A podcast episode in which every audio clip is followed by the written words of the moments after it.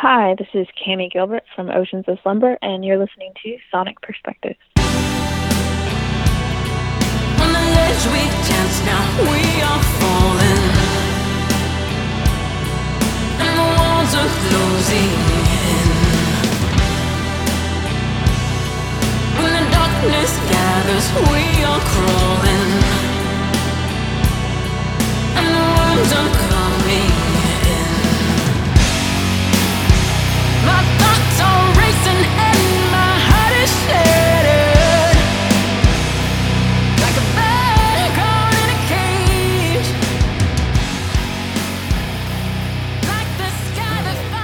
Uh, there's a there's something of a buzz going on around you right now. Um, for example, you recently did a duet with Tommy, the singer for Seventh Wonder and Kamelot, for some guy named Arjen Anthony Lucassen.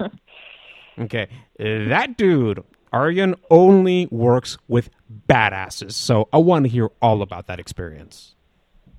Um, it, it it came about um, kind of happenstance. Uh, we were in the U K talking with an interviewer who is good friends with him, um, and he found out how big of fans we were. And so he's like, well, you know, I can tell him hello from you on. Is there anything else you want him to know?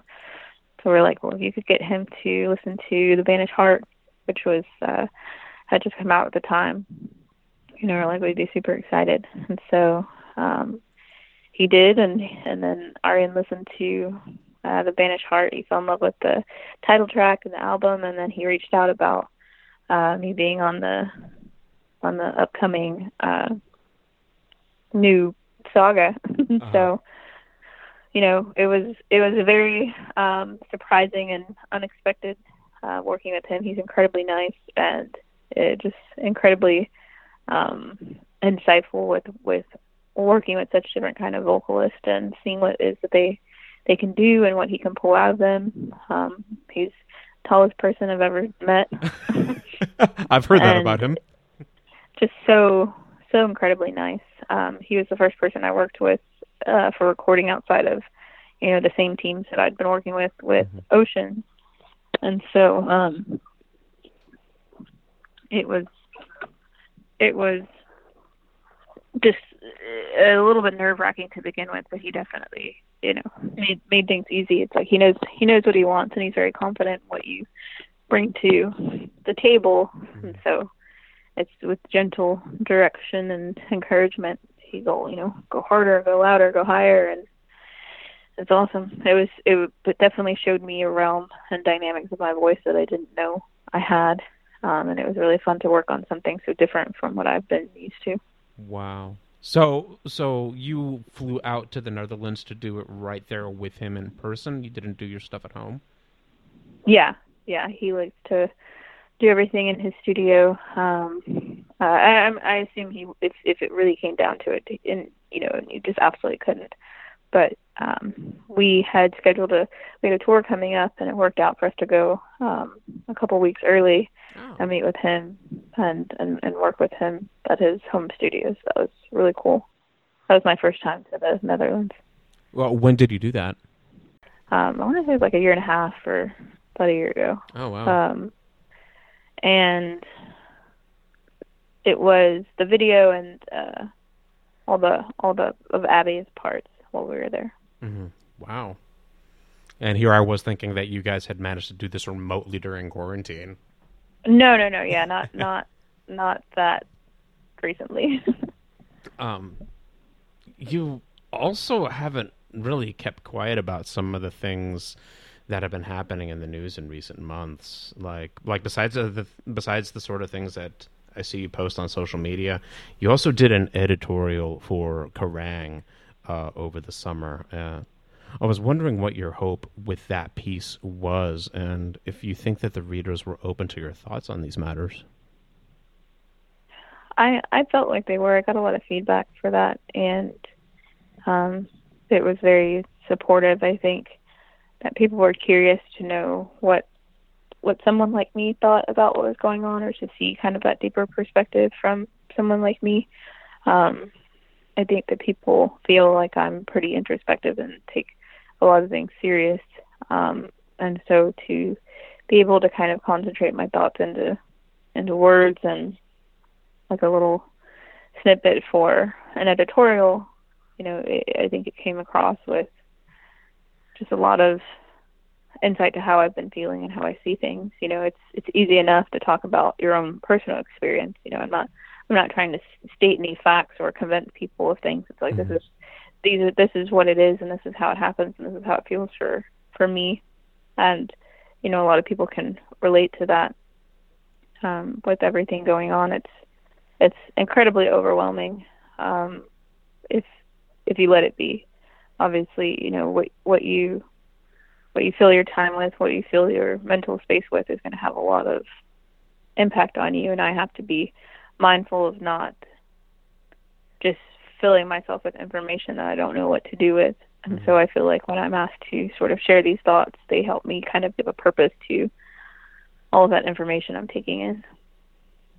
You've also done some really, really, uh, eerie and evocative photo shoots with, uh, some, other Houston area artists. Um, can you talk a little bit about that? So when we were thinking about doing the cover for Strange Fruit, I wanted to do, um, I have a really close photographer friend, her name's Taylor, and her photography group is called Taylor Photography.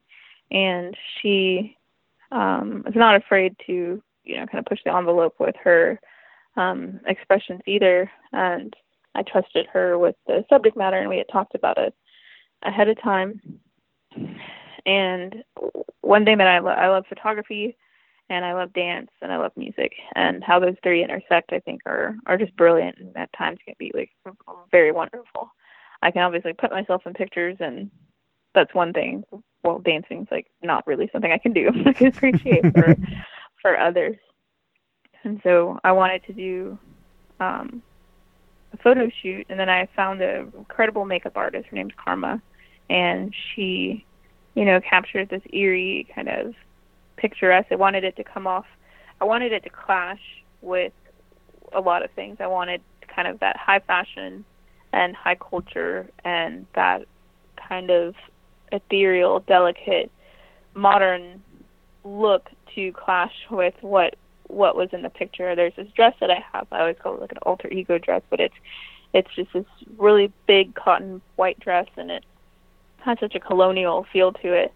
And so I wanted that, and then with the news to represent how complacent everyone had gotten with the atrocities that were taking place and continued to take place kind of down the stream of history.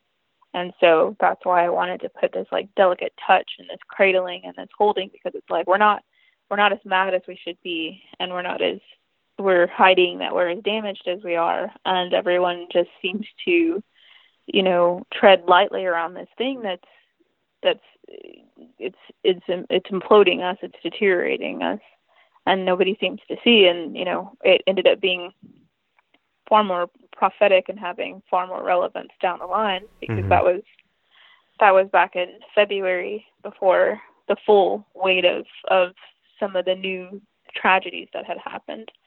But you know, these these things, growing up in Texas, you don't you don't. I feel like you don't get as far from it as maybe other places do.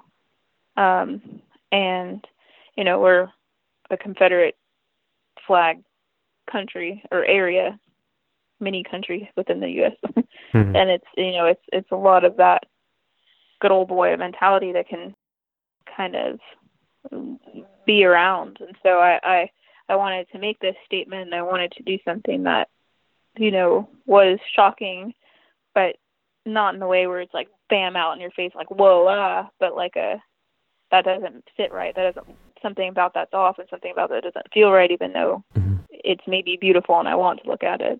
Like I, I wanted to make people feel uncomfortable, and but at the same time drawn to it, and so that's what we were going for. Um, I'm really, really grateful that uh, that that you're touching on these topics, but like also that you also went out of your way to do so in a visual medium, uh, because there's something about visuals, there's something about seeing something uh, represented uh, that really hits a point home in a way that words and sound sometimes just can't. And like, I'm specifically thinking about the lynching memorial that I saw in uh, Alabama last year. When you see a visual representation of these atrocities put in front of you, it hits home in a way that a book just can't. Yeah, I, I, absolutely. I think that it's like when they're when you come across these things and they're like out in the real world and they're around you and they're something you can touch, something that takes up space. Like it, it brings, it makes it real and it and it makes it grand. And especially it's like when you see these names and they're all spread out and it's like like how much room just these names took up. So then how much room do you think these people took up? Mm-hmm. And now they're gone. And this is why and how they're gone. And that that's so meaningful. And it and it can it can speak and connect and give people the visual to connect the emotion and the weight and the severity behind, you know, those those experiences. You you also participated in a piece for Consequence of Sound with a bunch of other rock and metal musicians who are black, like like William from Alice in Chains, Vince from Steel Prophet and Body Count. The, the, the thing is, uh, apart from Skin, damn near every other black rock and metal musician that I can think of is that they're they're almost all dudes, you know, and it must be really, yeah. really, really hard being a black woman in the scene, even one as crazy talented as you are. Yeah, I, I, I find it lonely, but not in, I mean, it's like it, when when you really sit with it or or think about it, or you want you want that like camaraderie that they're, I would say like instant friends would be like me and Carla Harvey from Butcher Babies. Mm-hmm. And I feel like it was that connection. She's half black or predominantly black, mm-hmm. but she's mixed, and there was this connection and, and it really was like a deciding. She came to Houston and was like, let's get coffee, like just like that, you know, and I'm mm-hmm. like, of course. And we, we go meet up, and it's just like, I just really want to meet you. And it's like, there were zero other black women in metal. And, she, you know, it's like, I love your music and, you know, let's keep in touch. And it's like, yeah, absolutely. Because it can just be so isolating, and it's just, it's a different experience. And like that kind of forum brought to light, it's like you experience these things. And it's kind of twofold as a black woman. I feel like you're the furthest, most opposite thing from the top, mm-hmm. in the in the respect of like if, if a white male is the top and a black female is the opposite. And to be so far on the other side of the spectrum of perception and, and culture, it can just be, um, you know, isolating and, and kind of difficult to navigate at times. That I have to have a stronger resolve than I think people realize, and I have to juggle and weigh and balance my own feelings and my own perspectives and my own insecurities more than other people realize. That plenty of times at my own show, I'm the only person of color there. Mm-hmm. And while that's not like inherently bad, it does. It's like when I look out at the crowd, and it's like I, I, I have that love and we have that camaraderie, but it, it can also just feel like I'm a spectacle and I'm an other, and it's not as intertwined or um, like I don't feel as immersed in my own music scene as I'd like to sometimes. Yeah, I, I can relate, like not here because like, you know, I'm Latino and so is everybody in Texas, but like when I travel, uh, sometimes it's like, it's not strange. It's just different. And yeah, and I yeah. have been treated differently in an unpleasant way. You know, it's you know, it's it's an yeah. ugly, ugly thing that doesn't need to need to happen. You guys covered Strange Fruit, and that video dropped, I think, if I remember correctly, it dropped the same weekend that the news started circulating about uh, Ahmaud Arbery. Uh, yes. So the plan was for that to come out in February for Black History Month, but because of Uh, like red tape and copyright stuff, it, it got pushed back, and it was scheduled to come out around March, um, about when, whenever, March, April, whatever, when it came out, and it was right right around that time. It was Ahmaud Arbery, and then shortly after that, it was George Floyd, and and that song was just there, mm-hmm. and, it, and the, the horrible relevance of it was just there. And they're just like, what the hell? You know, it, it, it really was intense because, you know, if we were, it's, it's like we were already trying to make a statement, and to make a statement on top of the news quite like that, I think, you know, it just, it had a huge ripple effect within hearts and within listeners, I feel like. I thought that your arrangement of that song was brilliant. I mean, it's already, like, the original Billie Holiday recording is already so intense and so disquieting and uneasy. Uh, you guys gave it a whole other dimension. Thank you. Yeah, Dauber has such an ear and a mind for reimagining these songs, and it's a song that we've we've had in, in our repertoire for a while, and we wanted to finally, you know, put it together, and he he he knows it's like it's, it's like music speaks to him, and, and the message and the vibe and the, the emotion that needs to come through, he can make it do that, like in, in any number of styles. And so, you know, and the more he gets to sit with the song and be with the song, and then I think the more the more powerful of a mastery he has of like redoing it. So with that one, you know, he he brought it to life in this way that it it, it kept the essence of it so well, mm-hmm. but still changed it, and then, you know, kind of made it metal and gave it that iron grit that kind of modernized it at the same time. So I'll always be in awe of what he did with that song. Yeah.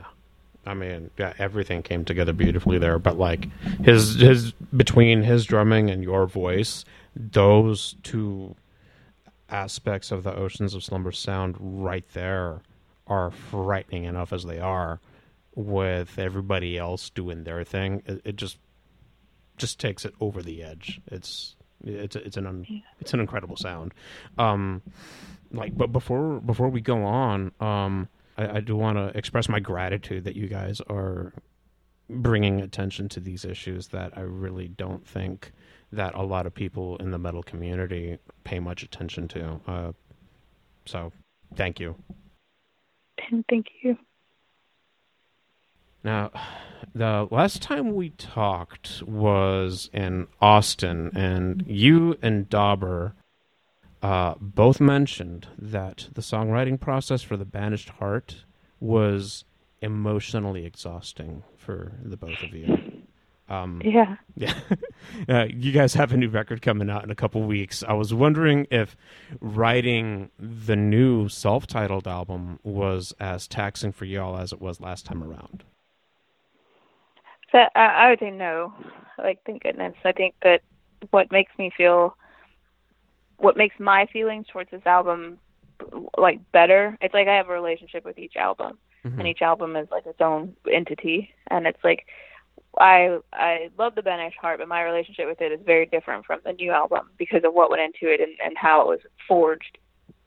That with the new album, I feel like there's so much more hope and energy, and like there's a a sparkle to it that it's like these, these glimmers of gold go across it for me, versus The Banished Heart was all black. Mm-hmm. And, you know, it's, it came about, and the energy that came from the new guys and getting together and writing it was just so much more positive than what was surrounding The Banished Heart, that it, it, it felt like more of a refreshing therapeutic process, um, to, to get it finished and get it recorded. You know, we had the excitement of getting to know the new guys, of their excitement for being in the band, of exploring their influences and sharing. It's like making ultimate new music friends, you know? Mm-hmm. That's that to me, that's what the new album holds, and that's the energy around the, the new album. We're gonna we're gonna go hard on what we what we know, what our influences are. We're gonna expand. We have that freedom. We're taking down boundaries, and then we have this new energy and this new confidence and and what we're creating and the people that we're creating it with, it, it, it, it just felt, it felt so much healthier and so much better. I, I think that that's really, uh, that really comes through in the, the way that the album sounds and the way that we hear you guys interact with one another. Uh, that, that was actually my next question. Like, cause, cause, cause when we last talked, it was right before you guys made your Texas debut with the revamped lineup. And mm-hmm. and I thought that Jesse and Zen and Samir just like fucking nailed it with you guys on stage. Yeah. Like like it was com- it was a completely seamless transition, you know, from the perspective of the audience. Uh, and like it's great to hear that having those guys around uh, has affected like, you know, the creative process in such a positive way.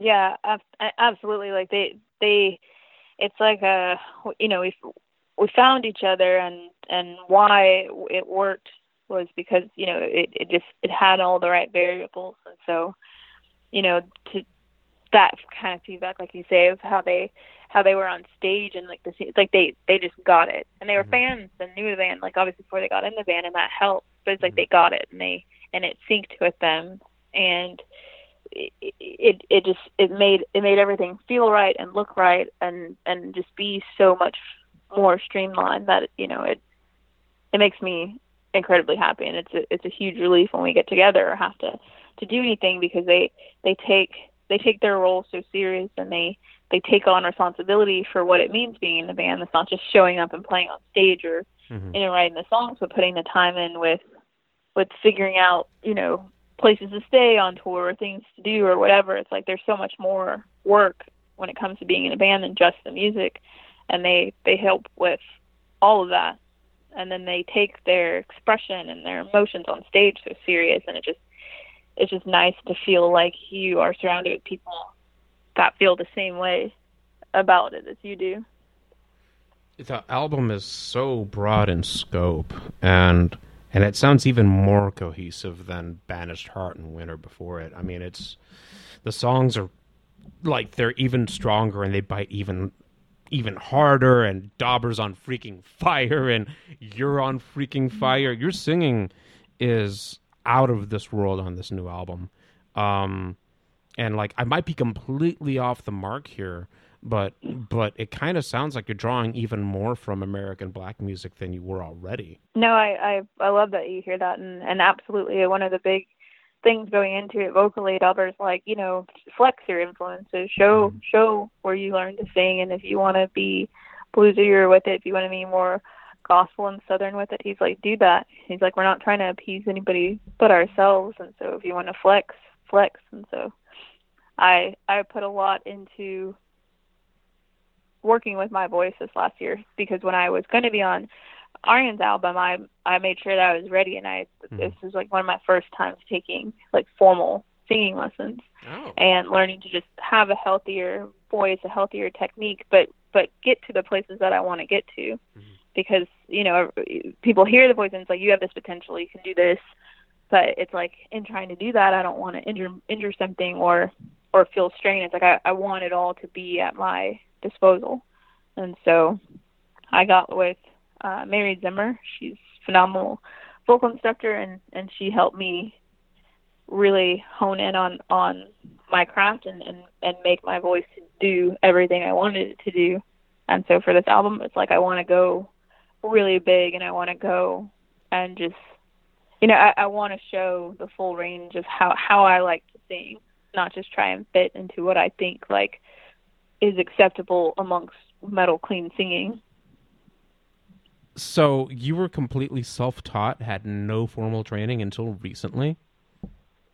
Yeah, but in in like cheating the system, my my um, my dad was a local musician, and I grew up with like music in our house, mm-hmm. and he sang. He had a he had a very beautiful voice, but not like conventionally beautiful, but he could sing, and he had a very smooth voice. Mm-hmm. And then my mom uh, sang. They met, you know, he was the church choir director, and she was in the choir. And mm-hmm. so, you know, they, I, I, I grew up with people who knew how to sing, and they never like told me, or, you know, I never stood there with my hand on my stomach and doing chords and stuff. But I, I just was around good music and good singers from the start, that I almost took it for granted, that I'm like, well, everybody knows how to sing, mm-hmm.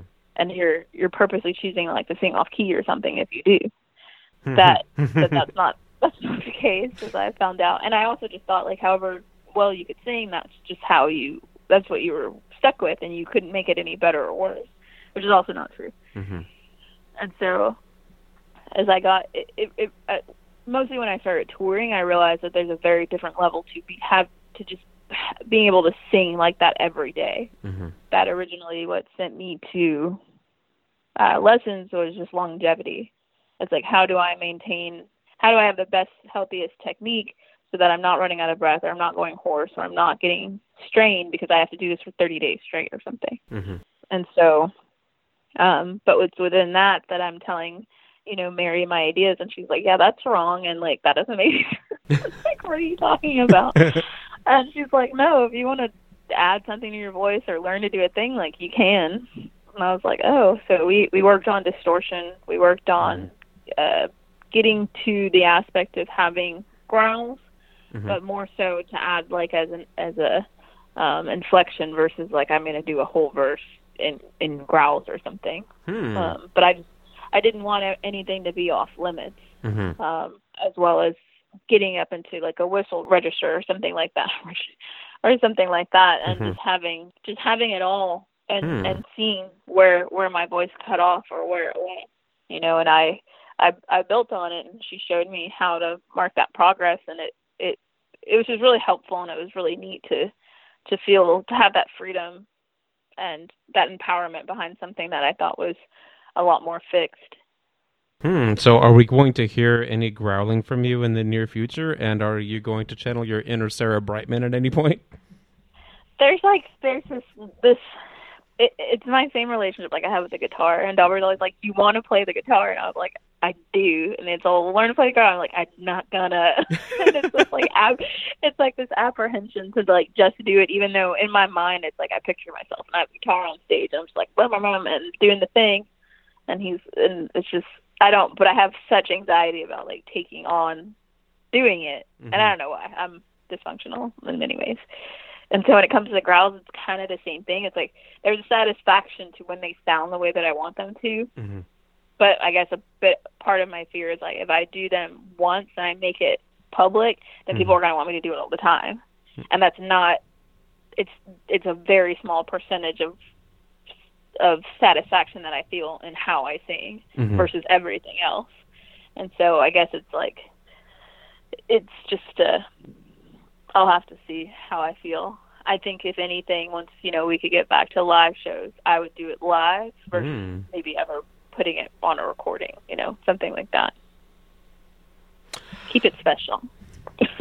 I, I have to ask about one song in particular. Well, well, several songs in particular, but but Pray for Fire. Mm-hmm. Oh, my God. That is mm-hmm. one of the most powerful songs in your entire catalog. And I think that it nails, nails everything that makes your band so special. I want to know how that song came to life. That song is our peak on the album. Like, that's our...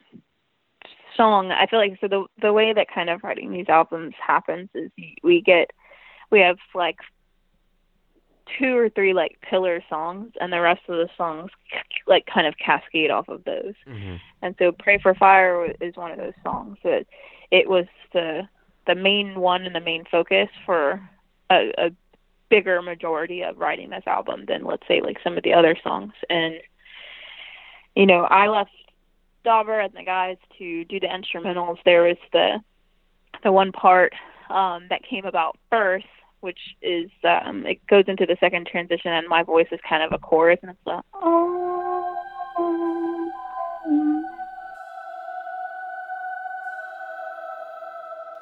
And like we did that first. It was like this thing. It came to him. He's like, we're gonna we're gonna track this, and then I left it to him, and I didn't hear the rest of the song until it was finished. And so when that part came in, I'm just like, oh, man, what a dropout, like, what a sinking, ominous uh, kind of moment of when the song transitions. Mm-hmm.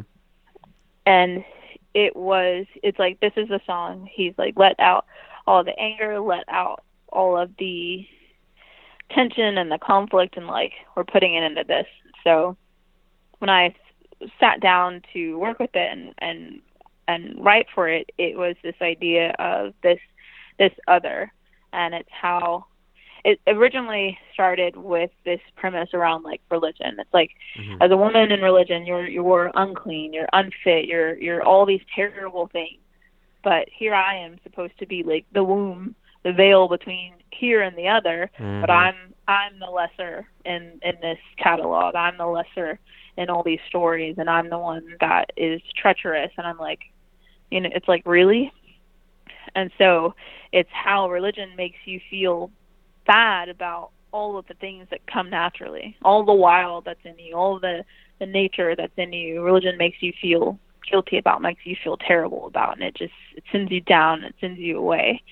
And then it's like that that experience with that example fits with a lot of things. And it's mm-hmm. kind of like how you feel as a metalhead in a pop world. And it's I always think about, it's like such an iconic classic uh, after-school special, but it's like you have the metal kid and he gets picked on by like all the jocks and the pop kids, and they're just like, oh, you listening to? And it's like, oh, go over there, and he's by himself, you know, and you're just down and out.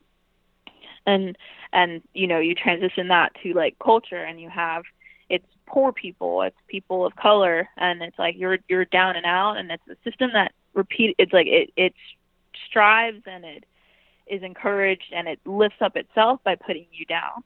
Mm-hmm.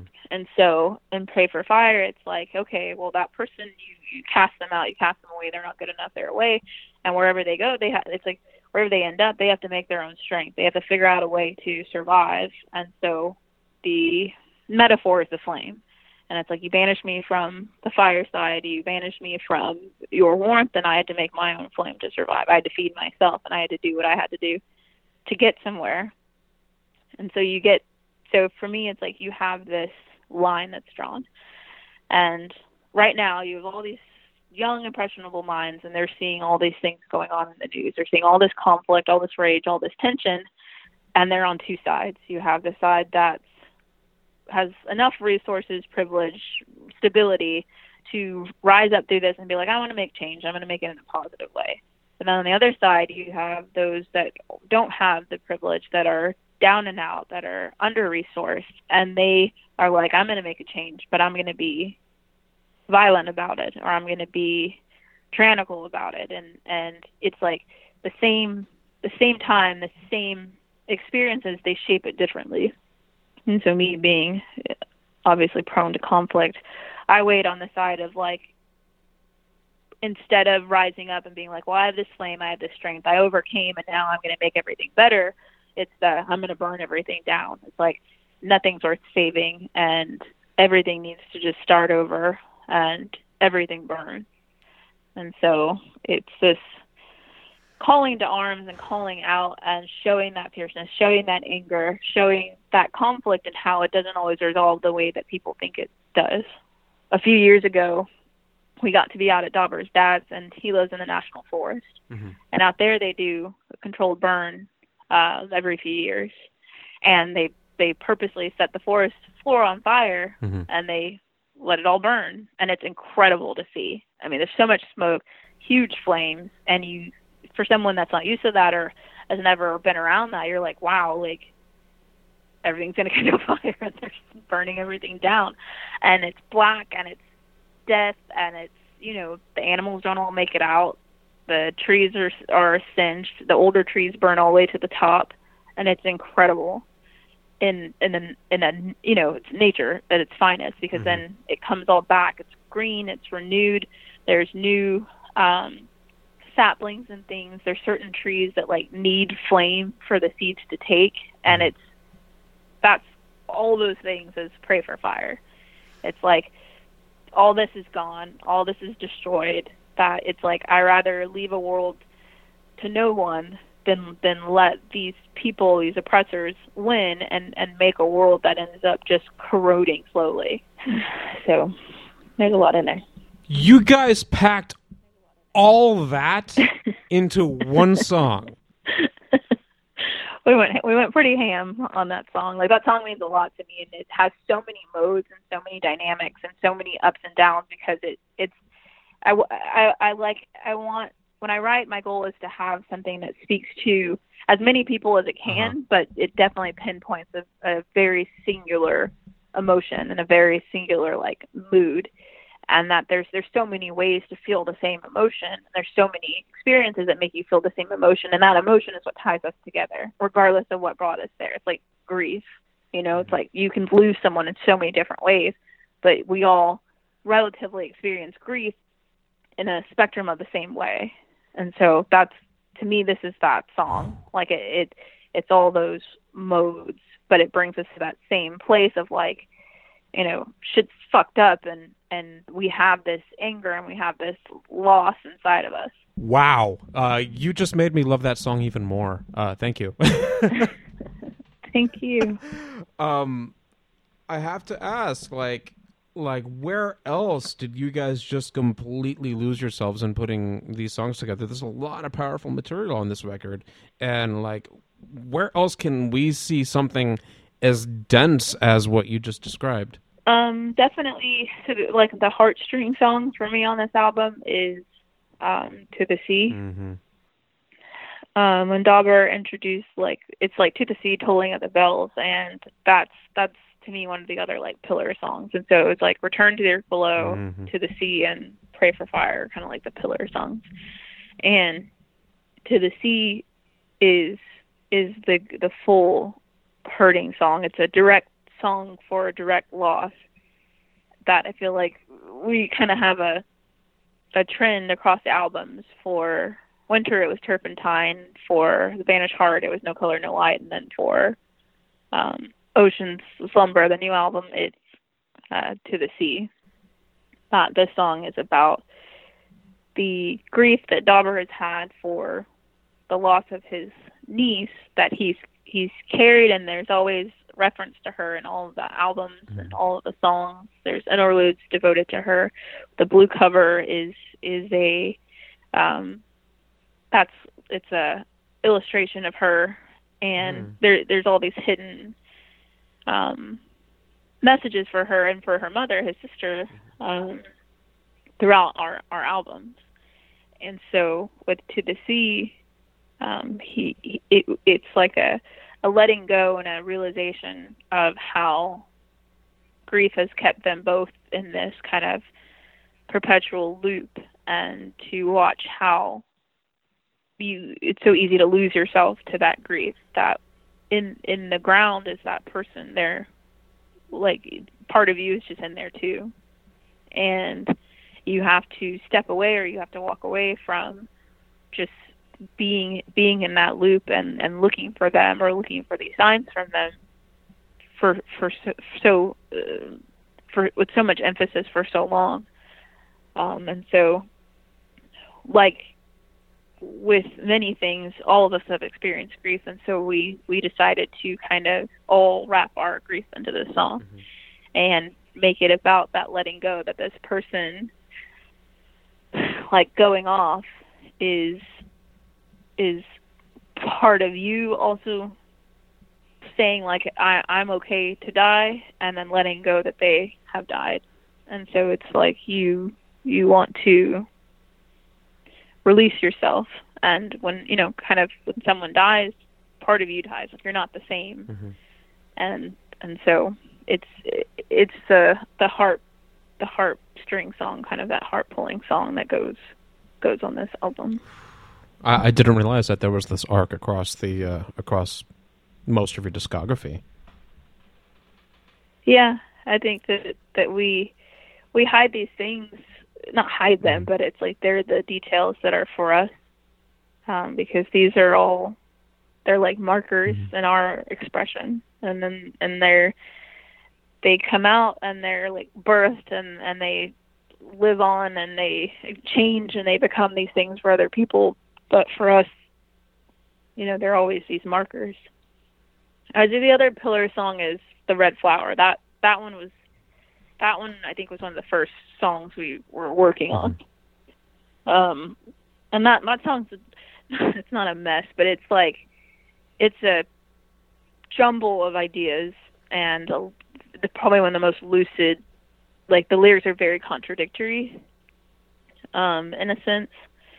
Uh, what I wanted to do with that song was basically it's like all all of the all of the different things like a woman is expected to be, and all the different perceptions that get placed on being a woman. It's like they don't they don't there's no consistency to them. It's like, don't be too loud, don't don't be too submissive, or don't be too provocative, but like be humble and and blah, blah, blah, blah, blah. And so the sentences throughout that, the, throughout that song, the lyrics, mm. they kind of, in one way or another, just weave in and out of these things in like a way that like, it like makes me sick to my stomach. It's like when mm-hmm. I hear too much of that, or I feel too overwhelmed with like knowing how I feel and how I want to act, but having someone or, or the situation tell me that I have to act counter to that when I know what I want to do is not wrong, makes me like sick to my stomach. Mm. And so for, for me, that song captures all of that.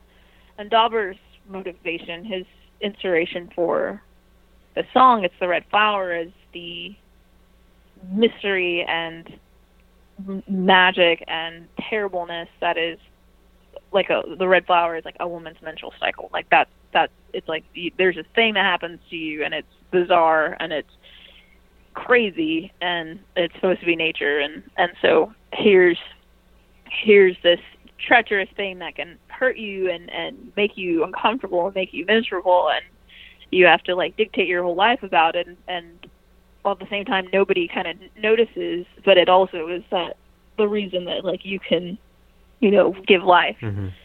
And so, and so I tied all these things together, and that was the Red Flower. And that's a, it's a, a pretty big, that's our big doom track. You know, we went real gospel and real low and real kind of Southern with that. Th- that's, this is not the sort of lyrical content that one might expect from a metal band. Bravo. We went very, we got girly, but in a, in a terrible savagery that is being a woman.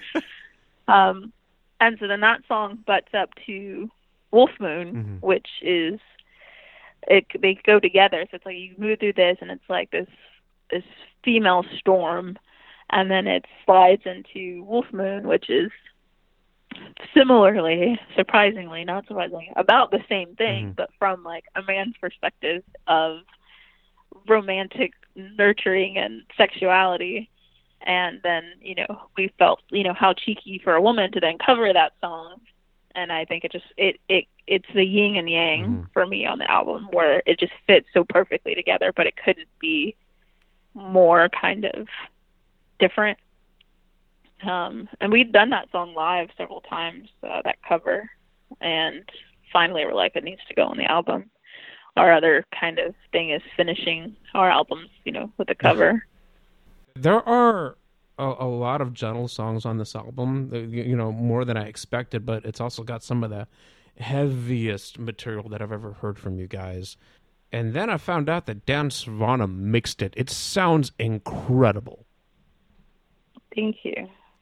We are huge fans of his work, and he and Dauber have been friends for a bit now. Um, and, you know, we let him just do his magic. We didn't have a whole lot of back and forth or, you know, direction to give him. We know we know what we wanted and what he was capable of doing, so we let him do do what he does best. Uh, it, it's been so nice to see his name attached to a band that is not his own. Um Like, I honestly don't remember the last time I've seen that, like maybe Opeth twenty-odd years ago. Yeah. No, he's yeah, he's he's phenomenal to work with. He gets along with Dauber's crazy humor, so it's funny, the back and forth that they have. Uh, you've been really, really generous with your time. I have one more question for you before I let you get going. Uh, Mm-hmm. What's the plan from here? I mean, the touring cycle isn't really an option right now. So what, what are you guys going to do? Um, we are going to figure out some sort of video for like an album, not video, but like a go live Q and A, mm-hmm. whatever we can, whatever medium we can figure out for, uh, for an album release. Mm-hmm. More so, we've seen these socially distant shows and stuff. So we have about a month or two to decide. I think our idea is to do something around October for it. Mm. Um, and so we're kind of still feeling out our options. But I know a live online thing is, is going to be in the works. We have some really awesome uh, studios, since the venues are, are pretty close shop, pretty tight. Yeah. Um, but the idea is to just get some of that live engagement, let fans ask us, you know, and see our faces and see us together. Um, and, and, and see how that goes. Obviously, at school starting back, um, I think that that's going to, if it, if anything else will shift dramatically, it will be soon with school starting. And so as long as we're not on like martial law, shut down and stay in your house, and we'll figure out what to do. And we'll, we'll find a way to kind of just meet, meet everybody virtually then. Wow. Cammie, congratulations on another incredible record. Uh, you are making Texas proud. You are making metal proud. Uh, thank you again so much. Thank you so much. That means a lot. Thank you for a great interview.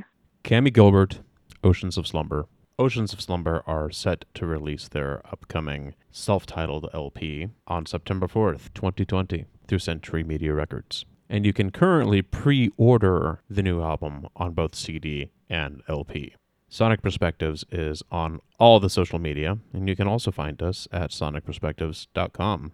Cammie and I discussed the song that you're about to hear during our talk. It is not on the upcoming album, but it is definitely worth your time.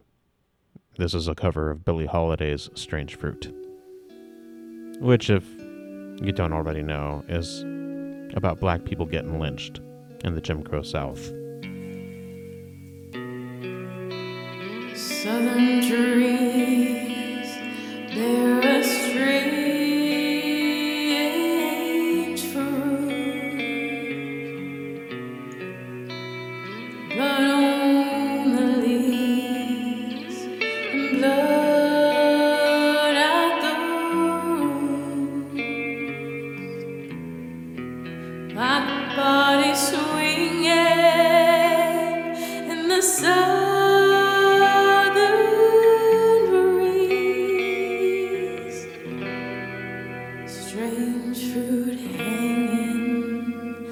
From the poplar tree,